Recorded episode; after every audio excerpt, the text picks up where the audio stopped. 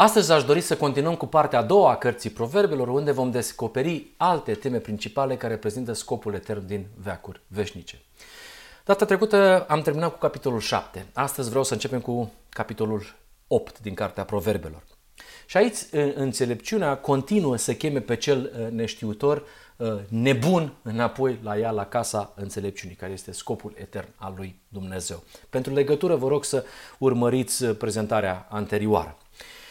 Nu strigă înțelepciunea și nu-și înalță priceperea glasul.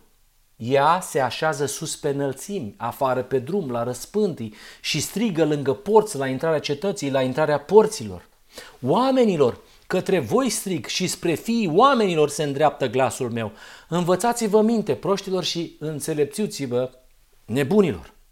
Iarăși strigătul înțelepciunii iarăși înțelepciunea care ia înfățișarea unei femei care vorbește cu glas tare tuturor oamenilor care se plimbă pe ulițele lui Cabot. Și vreau să vă spun că noi recunoaștem cu mulțumire că Dumnezeu a pus la îndemina noastră a tuturor motivații și dovezi clare care să ne conducă să alegem calea neprihănirii și ale scopului său etern.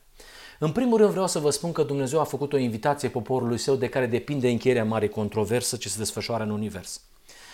Această chemare este marea strigare a înțelepciunii și este de o actualitate permanentă, acum la încheierea istoriei acestui pământ, până când o generație uh, finală va decide să o ia în serios și doar în felul acesta uh, se va reuși să se aducă onoare numelui lui Dumnezeu. Deci avem invitația aceasta. Și uh, sper să vedem că răspunsul nostru, sau mai bine zis, alegerea noastră, va fi cea care va da slavă și onoare lui Dumnezeu, iar în același timp, exact cum s-a întâmplat și în viața Domnului Hristos, sub forma aceasta se va expune și natura criminală a guvernării păsărilor necurate care trag sforile în Babilonul cel Mare pe calea nebuniei.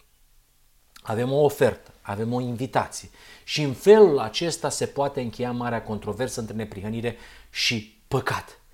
Ar fi trebuit să vorbim la trecut despre acest lucru, dar din păcate asta este realitatea.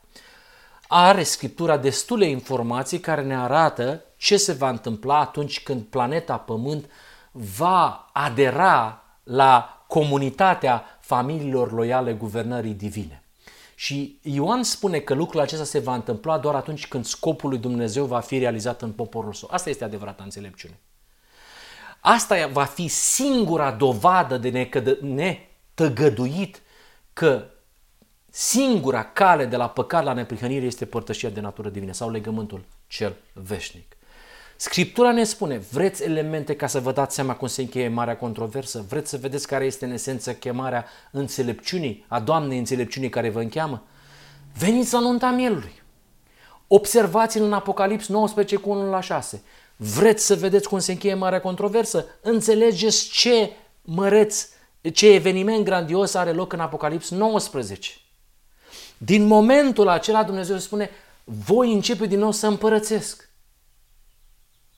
Păi exact acesta este subiectul central al grupului nostru de studiu, subiect pe care l-am descoperit în solia neprihănirii lui Hristos trimis acestui uh, popor prin frații Wagner și Jones. Exact aceasta. Ceea ce prezentăm noi este extras din învățăturile și din capitolele și din adevărurile acestei scripturi, inclusiv din, uh, pro, uh, din capitole precum Cartea Proverbelor. Despre această solie vă spunem. Vreți să se încheie marea controversă? Vreți să împliniți invitația lui Dumnezeu? Vreți să mergeți pe calea înțelepciunii? Atunci mergeți pe calea care arată Sfânta Sfintelor. Ce facem noi, fraților, aici? Vă invităm să treceți dincolo de perdea. Vă spunem că bazat pe Scriptură și pe Spiritul Profetic și pe descoperirea lui Dumnezeu, singura posibilitate ca să termine cu tot această controversă este să mergem la nuntă. Să înțelegem că dincolo de perdea în Sfânta Sfintelor omenescul și divinul se unesc și astfel percepem cu adevărat ce înseamnă frumusețea soliei îngerului al treilea. De asemenea, solia îngerului al treilea mai este numită o ultimă solie de har. O ultimă strigare a înțelepciunii care stă pe înălțim. Ce e această strigare? Ce vrea să spună? Veniți la nunta mielului. Vreți binele colectiv al familiei omenești? Vreți să aduceți onoare lui Dumnezeu? Vreți să expuneți natura criminală a păsărilor necurate? Vreți să dați onoare lui Hristos? Vreți să reveniți la pace și la siguranță, la veșnicie și la neprihănire? Atunci veniți la nuntă. Cum, Doamne? Priviți la Hristos. Priviți prototipul. Priviți prototipul. Eu umblu pe calea nevinovăției, pe mijlocul cărărilor neprihănirii, ca să dau o adevărată moștenire celor ce mă iubesc și să le umplu visteriile. Eu umblu pe calea nevinovăției, pe mijlocul cărărilor neprihănirii, ca să dau o adevărată moștenire. Care să fie moștenirea, dragă sufletului nostru? Omenescul plus divinul. Să le umplu visteriile. Cum se umple visteriile ființei umane? Prin instalarea sistemului de operare. Și acum gândiți-vă la Hristos. Gândiți-vă la Hristos în continuare. Domnul m-a făcut cea din tâi dintre lucrările Lui, înaintea celor mai vechi lucrări ale Lui. Eu am fost așezată din veșnicie înainte de orice început, înainte de a fi pământul. Am fost născută când încă nu erau adâncuri, nici zvoare încărcate cu ape. Am fost născută înainte de întărirea munților, înainte de a fi dealurile, când nu era nici pământul, nici câmpiile, nici cea din tâi fărâmă din pulberea lumii. Și o să spuneți, da, Hristos Hristos este omenescul plus divinul. Bineînțeles că aici sunt trăsături ale divinului și trăsături ale umanului. Trăsături ale divinului și trăsături ale umanului. 100% divin, 100% uman. Hristos, ca prima realizare a scopului etern. Și acum, fiilor, ascultați-mă, căci ferite de cei ce păzesc căile mele. Ascultați învățătura, ca să vă faceți înțelepți și nu le pădați sfatul meu, Ferice de omul care mă ascultă, care veghează zilnic la porțile mele și păzește pragul ușii mele. Căci cel ce mă găsește, găsește viața și capătă bunăvoința Domnului. Dar cel ce păcătuiește împotriva mea își vată mă sufletul și toți cei ce mă urăsc pe mine iubesc moartea. Capitolul 8. Prezentarea felului în care în Hristos se aduce onoare lui Dumnezeu. Și acum să trecem la Proverbe, capitolul 9, în care aș putea spune că înțelepciunea prezintă felul în care și-a zidit casa. Când spunem casă, noi ne gândim la templu, ne gândim la locuința lui Dumnezeu.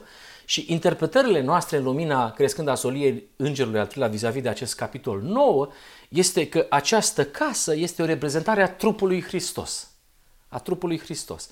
Persoana lui, prin ispășirea unirii omenescului cu divină, întruparea lui Hristos și a bisericii sale, care trebuie să fie o continuare a întrupării sale. Vă amintiți cu siguranță că uh, noi cităm foarte des acest paragraf care spune Dumnezeu urmărește să facă din biserica sa continuarea întrupării lui Isus Hristos, din materialele 1888. Știm că Hristos ispășirea a avut loc dar noi spunem că această întrupare continuă să fie încă un scop nerealizat.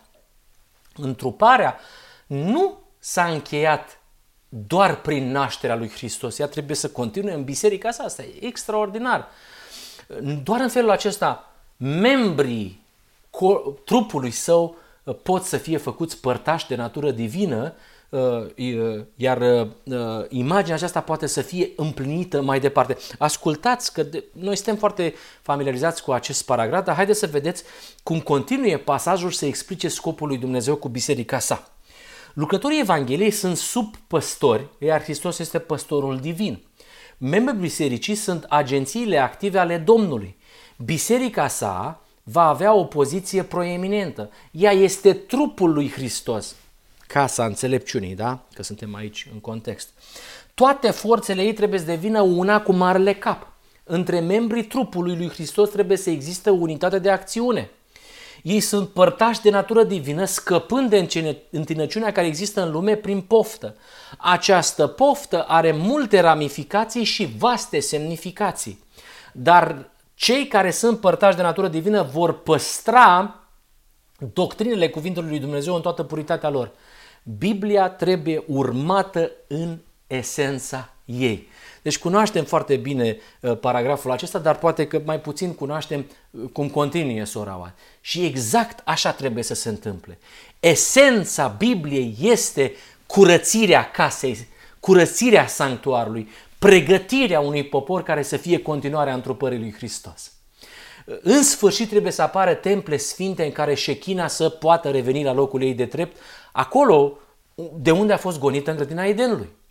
Și Biblia ne spune, și Spiritul Profetic ne spune că va exista un grup de oameni din toate semințiile care vor veni la nuntă și astfel vor fi făcuți părtași de natură divină și se va împlini acest scop nerealizat al continuării întrupării lui Isus Hristos.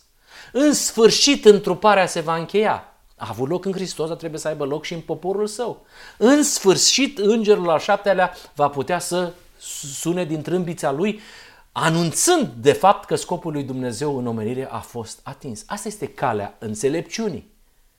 Taina lui Dumnezeu va lua sfârșit. Taina aceasta. Noi acum prezentăm care este taina asta. Trebuia să o înțelegem din 1844. Și pe că, pentru că tot vorbeam despre uh, continuarea și despre paragrafele acestea din Spiritul Profetic, vreau de asemenea să vă spun că la uh, câțiva ani după 1888, uh, sora White la un moment dat este întrebată despre data la care se va produce această măreață lucrare în poporul lui Dumnezeu. Din păcate n-a fost un răspuns plin de bucurie, ci eu cred că a răspuns cu foarte multă tristețe. Ascultați tristețea din scrierea sorei White. Nu poți specifica un timp pentru revărsarea Duhului Sfânt, când îngerul puternic se va coborâ din cer spre a se uni cu îngerul al treilea ca să se încheie lucrarea pentru această lume. Solia mea este că singura noastră siguranță se află în a fi gata pentru reînviorarea cerească, păstrând făcliile aprinse. Hristos ne-a spus să veghem, căci nu știm ceasul în care va veni Fiul omului. Vegheați și rugați-vă este sarcina pe care ne-a dat-o Mântuitorul.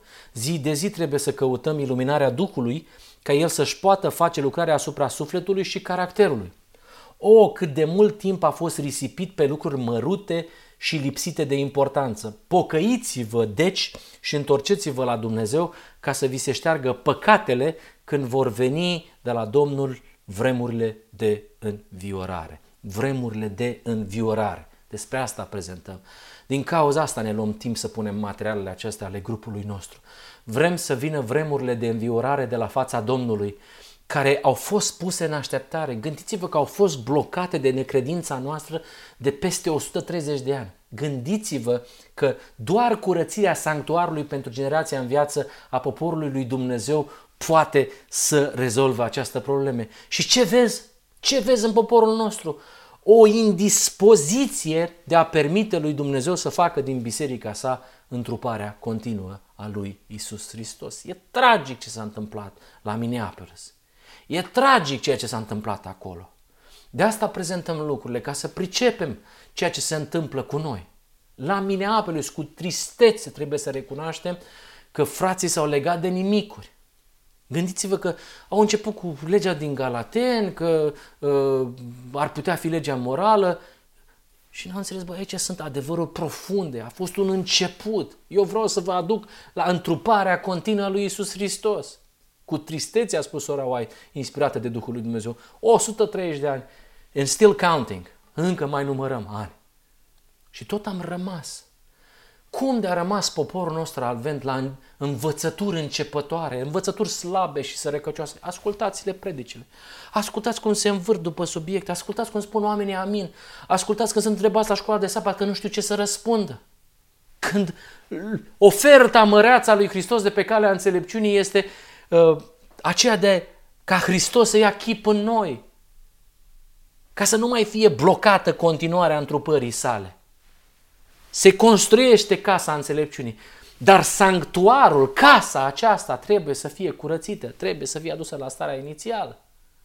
Astea sunt elementele pe care vi le dau ca temă principală pentru fiecare capitol în parte. Proverbe 10 cu 13. Citiți-le și aici uh, avem, ca să spunem așa, o serie de binecuvântări ale celui neprihănit. Fraților, vreau să vă spun chiar de pe acum, sunt în proverbe sfaturi bune, la mine nu o să găsiți niciun sfat despre cum să facem în lumea lui Cabot. Vi le dau pastorii dumneavoastră și le găsiți pe toate drumurile și la toate predicile și la toți psihologii și la toți pastorii și la toți formatorii spirituali și ce vreți dumneavoastră. Eu insist pe lucrurile mari, pe binecuvântările unirii omenescului cu divinul. Altceva nu caut. Pe mine mă interesează neprihănirea lui Isus Hristos. Despre asta vorbesc. Știu că nu sunteți obișnuiți. Eu mă așteptam ca să-mi spună cum să fac, cum să investesc, cum să mă comport, cum să spun. Și el îmi spune despre întruparea, continuarea întrupării, despre venirea la nuntă, despre prototip. Despre asta vă voi spune, de la cap până la coadă. Deci Proverbe 10 cu 13 avem o descriere a binecuvântării celui neprihănit, care merge în unirea omenescului cu divinul. Pe capul celor neprihănit sunt binecuvântări, dar gura celor răi ascunde silnicie. Deci, o să vedeți că în capitolul 10 cu 13 și nu numai, avem acest uh, uh, termen de neprihănit. Uh, termenul ebraic este zatic și uh, de aici derivă cuvântul uh, zedec, pe care Cornilescu l-a tradus cu dreptate și aici s-a pierdut foarte mult uh, din uh, adevărata însemnătate a cuvântului neprihănire, mai ales cu privire la caracterul lui Dumnezeu și noi am vorbit despre dreptate și am făcut praf lucrurile acestea și este o confuzie foarte grea. Deci aici se vorbește nu despre dreptate, despre neprihănire. Deci trebuie să uh, înțelegem în lumina crescând a solie îngerurile al treilea că neprihănire înseamnă viață fără de păcat. Deci, observați, noi folosim termen la fel cum dumneavoastră sunteți obișnuiți. Îi spunem cum sunt citați în Scriptură. Dar o să vedeți că neprihănirea din pe buzele noastre nu are nicio legătură cu neprihănirea învățată la anvanele Bisericii Adventiste. O să vedeți că ispășirea învățată în prezentările noastre nu are nicio legătură cu ispășirea învățată la uh, anvoanele noastre. Sunt oameni care nu înțeleg foarte bine solia acesta și îmi spun, dar tu nu ai mari diferențe între noi și frații noștri. Vorbiți despre același lucru, aveți niște chestii de nuanță, nu fraților.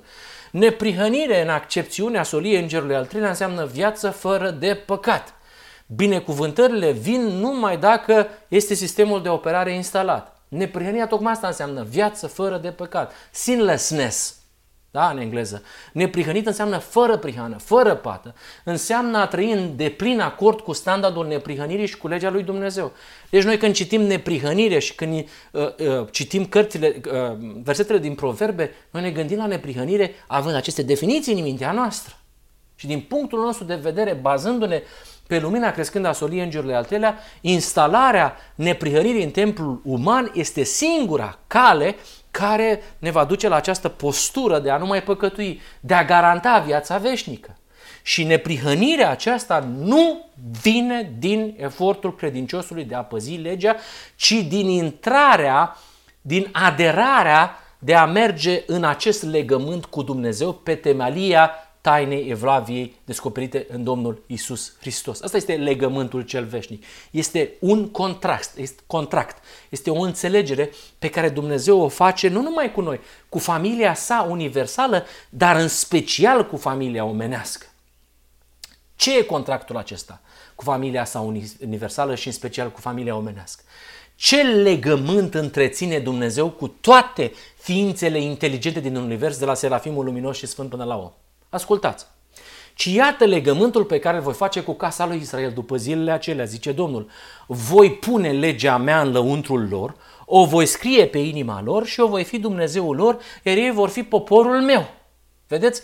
Contractul acesta etern propune această acțiune exclusivă din partea lui Dumnezeu, pe care profetul Eremia o numește ca fiind o scriere a legii în inimile copiilor săi. Și acest contract prevede instalarea sistemului de operare divin în mintea umană și la fiecare ființă creată. Mintea umană în cazul nostru, pentru că aici este sediul central unde trebuie stocată această lege extraordinară în ființa umană. Și deci exclusiv fiind făcuți părtași de natură a acestui sistem de operare, care este caracterul lui Dumnezeu, oamenii ajung să trăiască în neprihănire, adică fără păcat, sinlessness, raportat la standardul universal al guvernării divine. Părtaș de natură divină. Dar trebuie instalat în templul inimii. Astea sunt neprihănirea. Nu cum să ne mai ducem la biserică și să ne comportăm frumos și lucruri din acestea. De la mine nu o să auziți niciun proverb de genul acesta. Neprihănire înseamnă intrarea în legământul cu Dumnezeu. Binecuvântările neprihănirii va fi doar atunci când Duhul lui Dumnezeu se va întoarce în templul inimii. Știu că noi am vrea ceva acum, pragmatic, frate, astea sunt teorii, să-mi pun eu toată credința. Da, fraților, asta este tot. Pentru mine asta este vestea vestilor. Atâtea sfaturi ați primit, atâtea lucruri am făcut și tot am încercat să cârpim firea pământească și am călcat în picioare și am prezentat sfaturi bune în detrimentul soluției la singulara lui Dumnezeu. E a venit vremea ca noi să vorbim doar despre soluția lui Dumnezeu. Vreți sfaturi bune, veți proverbe despre comportament și uh, ce, tot ce vreți dumneavoastră, mergeți în altă parte. Aici vă spun despre soluția lui Dumnezeu părtași de natură divină. Binecuvântările neprihănirii trebuie să înțelegem ce este neprihănirea. Neprihănirea este unirea omenescului cu divinul. Și de aici rezultă binecuvântările celui neprihănit. Asta este adevărata înțelepciune, adevărata neprihănire, iar noi o promovăm în toate prezentările și materialele noastre, în contrast evident cu îngerul Bisericii Adventiste, care se simte în largul lor doar atunci când discuția se menține la nivelul credințelor începătoare sau a unor sfaturi, sfaturi etice sau de bun comportament, așa cum fac în toate prezentările lor, mai ales din Cartea Proverbe. Nu așa ca să facem noi uh, uh, că suntem în opoziție. Asta e realitatea. Noi nu știm altceva decât neprihănirea lui Hristos. Și pe asta o promovăm. Asta prezentăm. Și pentru cei care iubesc împărăția și neprihănirea lui Hristos, Dumnezeu a trimis soluția corectă în raze clare și distincte și uh, uh, vedem că Dumnezeu are o soluție. Și el spune, reparația capitală a templului uman, nu sfaturi bune, reparația capitală a templului uman, a rezolvării problemei umane. De ce nu s-a realizat încă această reparație capitală? De ce nu s-a făcut? Pentru că poporul nostru nu crede, nu știe ce este credința lui Isus Hristos, nu știe ce este acest contract, acest hipostazis, nu știe ce este legământul acesta, amăgit de specialiștii moderni cu PhD-uri, parte integrantă a Îngerului Bisericii, amăgiți de profesori cu calitate, la care stau gura căscată și ascultă orice, care i-a învățat că niciodată în Scriptură nu există nici măcar o prevedere pentru eliberarea totală de păcat înainte de revenirea Domnului Isus Hristos. În predicarea lor se insistă că acest legământ, acest contract, e o declarație legală, iertat la cruce prin sângele Domnului Isus Hristos. E o declarație juridică prin care casa e considerată bună, nu reparație capitală. Casa este bună, e, e zdravănă, e, complic, e, e completă. În ciuda faptului că știți că această casă, casa ființei umane, e în ruine. E plină de vânătăi. Da, dar avem un document legal care spune pe baza sângele Domnului Hristos, deși casa este distrusă, în ruine, noi zicem că e bună. Gata, se poate locui în ea. Asta ne învață. Asta ne învață specialiștii moderni cu privire la construcția casei.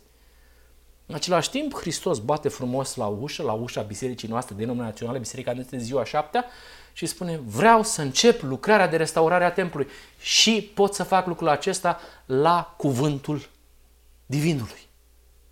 Dar unde? Bătaia e dubioasă, cine e, ce caută acolo, ce restaurare, domnule! Noi am fost îndreptățiți prin credință. Noi am primit haina albă la botez. Ce să faci? Am renunțat la fumat, am renunțat la carne de porc, am renunțat la comportamentul ăsta sau nu știu care. Nu avem ce, ce vindecare. Nu este socotirea neprihănirii o lucrare completă făcută la cruce? Nu ascultați în toate predicile dumneavoastră și pe toate lecțiunile și în toate prezentările dumneavoastră? Și deoarece credem în cruce și în lucrarea terminată acolo, ce să mai fi sfânt fără prihană? Noi avem altă definiție cu privire la neprihănire, spun frații din Biserica Adventistă. Dar noi privim la Hristos și spunem că Dumnezeu a demonstrat exact contrarul sloganilor la Odicene. Și în Hristos a demonstrat că neprihănirea prin credință și viața fără păcat sunt nu numai compatibile, dar și imposibil de despărțit, de delimitat. E unul și același lucru. Asta e credința lui Isus. Când ai credința lui Isus, demonstrezi ceea ce a demonstrat și Isus. Omenescul unit cu divinul nu comite păcat. Astea sunt binecuvântările neprihănirii. Poporul lui Dumnezeu care ar fi trebuit să prezinte lucrurile astea, să înțeleagă, să exprime, să aducă solia aceasta pentru o lume care moare în întuneric, a împrumutat de la credințele altor surori și de la teologiile lor și nu vor să înțeleagă acest lucru elementar și li se pare foarte ciudat despre ceea ce vorbim noi. Și nu numai că li se pare ciudat, dar e combătut adevărul acesta, e contestat la Odiseea continuă să lupte pe ulițele lui Cabod, pe forumurile lor, în articolele pe care le scriu, în avertizarea să stați deoparte de aceste idei eretice. Fraților, dumneavoastră nu vedeți că bala lor poate să mântuiască în păcat, dar nu din păcat? Nu vedeți că spune că puteți să fiți mântuiți, să renunțați la păcatul cu tare, la păcatul cu tare, la păcatul cu tare, dar nu din păcat? Nu vedeți că la ei se face doar în mod instantaneu că mergi la cer? Adventiștii în special aud despre posibilitatea scrierii acestui legământ, dar pentru ei asta este o evanghelie falsă. Și eu vă spun că această realitate care noi o confundăm cu lupta pentru dreptate și adevăr și pentru adevărul adventist este o ușă trântită în fața Mântuitorului credincios. Și câtă vreme tântim ușa în fața lui Dumnezeu în ultima sa lucrare de restaurare, ce ar putea să facă? Că Dumnezeu nostru nu constrânge. Nu constrânge, decât ne invită. Și de aceea noi ne dăm sufletul și încercăm să punem în dumneavoastră toate elementele posibile ca să vă invităm la nuntă. Și tot ce rămâne de făcut este să recurgă la această mare strigare, la această ultimă încercare. Merge la drumuri, merge la garduri, merge la cei umiri, merge la cei mai uh, improbabil candidați la onoarea excepțională de a fi garda specială lui Hristos de-a lungul veșniciei. Și le spune, fericiți veți fi și binecuvântați veți fi cei care alegeți neprihănirea. Ascultați, Dumnezeu spune poporului său de astăzi, este dorința mea ca voi să exemplificați înaintea unui lumi scufundate în păcat și egoism caracterul fără pată al răscumpărătorului. Până în mărturia pe care o dați, bărbați și femei, trebuie să înțeleagă că aceasta este ziua vindecării. Momentul, momentul într-o clipă de oportunitate deodată. Așadar, toată cartea proverbelor ne transmite ideea că înțelepciunea este neprihănire și că a fi neprihănit înseamnă a intra în scopul etern al lui Dumnezeu. Astea sunt binecuvântările neprihănirii. Această stare de neprihănire se realizează în mod exclusiv prin unirea omenescului cu divinul, prin participarea la Marea Zi a Ispășirii. Neprihănirea și binecuvântările neprihănirii este reprezentată de asemenea de primirea hainelor albe prin venirea la nuntă ca mireasă. Iar refuzul acestei oferte, ceea ce se vede în pe băncile bisericii adventiste, este nebunie și necredincioșie în puterea Creatorului care este capabil să spună dezbrăcați-l și îmbrăcați-l. Dezbrăcați-l și îmbrăcați-l. Capitolul 10. Gura celor neprihănit este un izvor de viață dar gura celor răi ascultă, asc- ascunde silnicie. Izvor de viață. Cum să trec dacă aici am găsit expresia simbolică izvor de viață, uh, mai ales uh, din versetul 11, care este una dintre însușirile înțelepciunii, da? În, în, în alte locuri din Scriptură ea este folosită cu referire la Domnul, căci la tine este izvorul vieții, prin lumina ta vedem lumina. Normal că la Hristos era izvorul vieții. Și acum suntem invitați și noi la sursa vieții, sursa vieții. Sursa vieții, de asemenea, are legătură cu sanctuarul, că noi aici găsim scopul etern al lui Dumnezeu. Uh, fiindcă, vă amintiți, dacă citiți în Ezechiel 47, se vorbește că din sanctuar iese un râu care dă viață, izvor de viață. Da? De asemenea, Domnul Isus a apelat la această uh, metaforă pentru a ilustra uh, uh, darul Duhului Sfânt în Ioan capitolul 4, care este instalarea sistemului de operare. Sunt foarte multe piste pe care putem să mergem, nu putem să mergem pe toate, vă le dau doar câteva și dumneavoastră puteți să le studiați. În, în contextul acesta, asemănarea gurii celui neprihănit cu un izvor de viață îl așează pe acesta în legământ cu Dumnezeu însuși, adică cu, cu Divinul. Gândiți-vă la, la vorbirea celui neprihănit și n-am să vă dau exemplu decât la Hristos, că El a fost neprihănitul și că toate, gu, toate cuvintele ieșite din gura celui neprihănit a oferit viață. Cum, Doamne? Pentru că în El locuia Tatăl, pentru că în El s-a realizat scopul etern. Din cauza asta, gura lui a devenit o promotoare a binelui, a scopului etern, un izvor de viață și nu de moarte. Și Dumnezeu spune, ceea ce a avut loc în el, vreau să fac în voi. Și de asemenea vreau să ne reamintim faptul că Dumnezeu a creat cerul și pământul prin cuvântul puterii sale, prin vorbire. Și noi știm că înainte de a începe timpul de strâmtorare va avea loc în inimile credincioșilor o lucrare complexă descrisă în trei componente. Ce am spus? Înainte de timpul de strâmtorare, asta înseamnă înainte de revenirea Domnului Isus Hristos. Și Dumnezeu spune, ia deschideți dumneavoastră la Zaharia capitolul 3 și o să vedeți lucrarea complexă pe care vreau să o fac în trei componente. 1. Ștergerea păcatelor.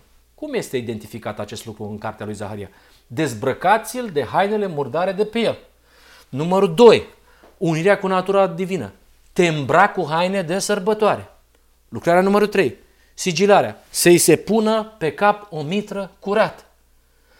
Observați că reîntoarcerea la izvorul vieții, izvorul vieții, la grădina Edenului, la scopul etern, este reversul situației grave create de la căderea lui Adam, unde am pierdut paradisul. Gândiți-vă că Adam, alegând să se despartă de natura divină, s-a deconectat de la izvorul vieții. Din momentul acela Adam a pierdut haina strălucitoare generată de, de prezența naturii divine prin Duhul Sfânt și a pierdut mitra aceea de administrator uh, uh, pus de cer cu privire la această planetă. S-a îmbrăcat cu hainele murdare ale legii păcatului și a morții și acum s-a văzut la cheremul unui alt sistem de operare sub cupola lui Icabod. Izvorul vieții înseamnă să ne întoarcem la ziua ispășirii finale. Izvorul vieții, gura celui neprihănit vorbește. Asta este vestea cea mai bună pe care vrea să o prezint. Reîntoarcerea, primirea oferte de părtășie cu natura divină. Dumnezeu spune, vreau să fac terebința ai neprihănirii, vreau să fac o nouă sămânță, un sad al Domnului. Vreau să slujiți ca dovada a mea. Asta vreau să fac. Asta înseamnă întoarcerea la, la izvorul vieții. Izvorul vieții dovedit în Hristos și acum Domnul spune ceea ce a avut loc în el, vreau să fac cu voi. Proverbe 14 la 16 am intitulat Multe căi pot părea bune. Multe căi pot părea bune. Și aici se poate vorbi foarte mult. Multe căi pot părea bune omului, dar la urmă se văd că duc la moarte. Multe și duc la moarte. Dacă vom privi la istoria familiei umane, vom observa că oamenii au creat multe căi care li s-au părut lor foarte bune. Uh, și li s-a sugerat că ei trebuie să se împace cu Dumnezeu ca și cum Dumnezeu ar fi supărat pe ei. Așa, le-a, așa, așa, așa ni s-au învățat, așa au fost învățați. Că trebuie să se împace cu Dumnezeu. Eu nu spun. Unele sunt de bun simț, unele sunt mai atrăgătoare, unele sunt mai, mai, mai, uh, mai frumoase. Altele de dreptul sunt sălbatice, uh, cu omorârea copiilor și cu jertfele umane și cu tot ceea ce era ca să îmbunești și să te împaci cu Dumnezeu. Multe, multe, multe căi. Dar toate aceste căi, la un moment dat în Scriptură, sunt numite căile voastre, căile familiei umane, căile oamenilor despărțiți de mine. Și aceste căi, care pot părea bune, sunt în contrast deschis și iremediabil cu calea lui Dumnezeu la singular căile acestea de-a lungul timpului și calea lui Dumnezeu. Asta sunt căile voastre, eu am calea mea. Și el zice, cât de sus sunt cerurile față de pământ, atât de sus sunt căile mele față de căile voastre și gândurile mele față de gândurile voastre. Asta este realitatea. De aici trebuie să pornim. Multe căi pot părea bune omului. Trebuie să înțelegem că stricăciunea produsă de despărțirea sau prin despărțirea de Dumnezeu este atât de profundă și vastă încât nu numai că scapă posibilității de intervenție a omului, dar chiar posibilității de înțelegere. Și Domnul ne-a spus, ă, vedeți că este greu să pricepeți lucrul acesta. Zice, poate un etiopian să-și schimbe pielea sau un pardo să schimbe petele? Tot așa ați putea voi să faceți binele, voi care sunteți deprinși și să faceți răul? Este profundă, este vastă, n-ai ce să faci. Nu poți să facă intervenția omului cu privire la acest lucru. Și în această privință noi oamenii am fost mereu greoi cu privire la a pricepe aceste lucruri. Și uite, în felul acesta au trecut secole la rând și am pierdut din înțelegerea noastră lucruri vitale care țin de încheierea marii controverse dintre Hristos și satana. Și acum pentru noi este foarte clar că poporul nostru are nevoie să știe că multe căi pot părea bune omului, dar la urmă se văd că duc la moarte. Vedeți că acest paragraf, aceste versete, aceste capitole din Cartea Proverbelor se încadrează perfect pe ceea ce spune martorul credincios. Pentru că este același lucru cu ceea ce spune el că la Odiseea nu și înțelege situația. Merge pe foarte multe căi. Da, frate, dar ce e rău dacă mergem acolo? Da, avem același Dumnezeu, da, avem aceeași Evanghelie. Dar ce e rău să spunem că e sfatul ăsta? Bun, dar pe mine mă ajută. Dar eu continui să mă rog aici în Sfânta. Dar eu mă continui să rămân aici uh, pe calea morții. Nu mă interesează unirea omenescului cu divinul pentru generația în viață. Dar ce e rău cu toate lucrurile acestea? Păi de asta vine martorul credincios și spune că, bă, la Odiseea nu-și înțelege situația. Și a nu-și înțelege situația aceasta, urmând căile lor, se perpetuează această uh, dezastroasă încredere în sine, care este, până la urmă, esența uh, revoltei lui Lucifer. Chiar nu vedem și nu auzim cum de la învoanele noastre și din publicațiile noastre um, Îngerul Bisericii se concentrează în mod exclusiv asupra rolului nostru în mântuire. Ascultați la învon! Ascultați cum împart cărțile, ascultați cum fac lucrare misionară, ascultați cum construiesc spitale, ascultați cum dau zecimea, toate sunt despre rolul nostru. Bine, spre slava lui Dumnezeu, nu, nu, nu se cuvine absolut nimic. Bă, frate, a trecut un secol și jumătate de când ne chinuim să mergem pe căile noastre. Și nu înțelegem de la înțeleptul Solomon că ni se pot părea bune, dar toate duc la moarte. Nu vedeți cum îngerul bisericii noastre uh, are o, o teribilă infatuare de genul templu Domnului și templul Domnului? Nu vedeți că ne dăm imbatabil la planuri și la uh, campanii? Nu vedeți că nu mergem la soluția problemei noastre? Multe căi pot părea bune conferințe generale, multe căi pot părea bune uh, pastorului dumneavoastră și a comitetului dumneavoastră. Eu zic că ar fi bine să luăm în considerare ce spune martorul credincios. Că el nu ne mustră că nu avem fapte. El nu ne spune că doar faptele noastre, uh, că nu avem fapte. El spune că uh, faptele noastre sunt la fel de nenorocite ca și noi. Multe căi pot părea bune omul, dar la urmă se văd că duc la moarte. Trebuie dar, așa, dar așadar să înțelegem că de la Adam până la ultima generație, sperăm să fim noi, adică mireasa, nu este decât o singură cale. Ea este numită nunta, legământul cel veșnic. Și că noi trebuie să recunoaștem că au existat foarte multe uh, căi pe care Dumnezeu le-a construit pe această cale, dar care vor duce în final la moarte. Este imperios necesar să pricepem că pe planeta Pământ există o confruntare între aceste două împărății și că fiecare cale își are metoda ei de mântuire. Calea nebuniei, calea înțelepciunii, calea neprihănirii, calea nelegiuirii. Dar împărăția lui Dumnezeu are o singură cale.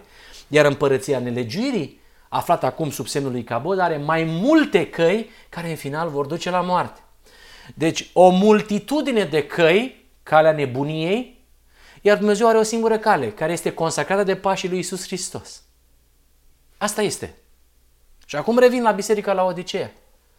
Pentru că e o tragedie imensă. Pentru că la Odiseea și membrii ei sunt învățați de îngerul bisericii să producă neprihănirea pe căile lor se uită înapoi și nu este niciun succes. Dacă punem întrebarea unde sunt neprihăniții, unde este mireasa lui Isus Hristos, spun că nu e bine să spunem întrebarea acesta, că avem ceva împotriva bisericii. Poporul nostru încă recurge la, misuri, la măsuri extra, exterioare pentru a promova neprihănirea. Ei cred că prin născocirea de metode și planuri se poate rezolva problema care, cu care ne confruntăm. Toate acestea sunt în detrimentul căii, căii consacrate. Dumnezeu spune, asta este calea consacrată, dovedită de pașii lui Isus Hristos. Eu implantez neprihănirea în templul inimii. Asta este calea lui Dumnezeu. Soluția lui Dumnezeu este unirea omenescului cu divinul.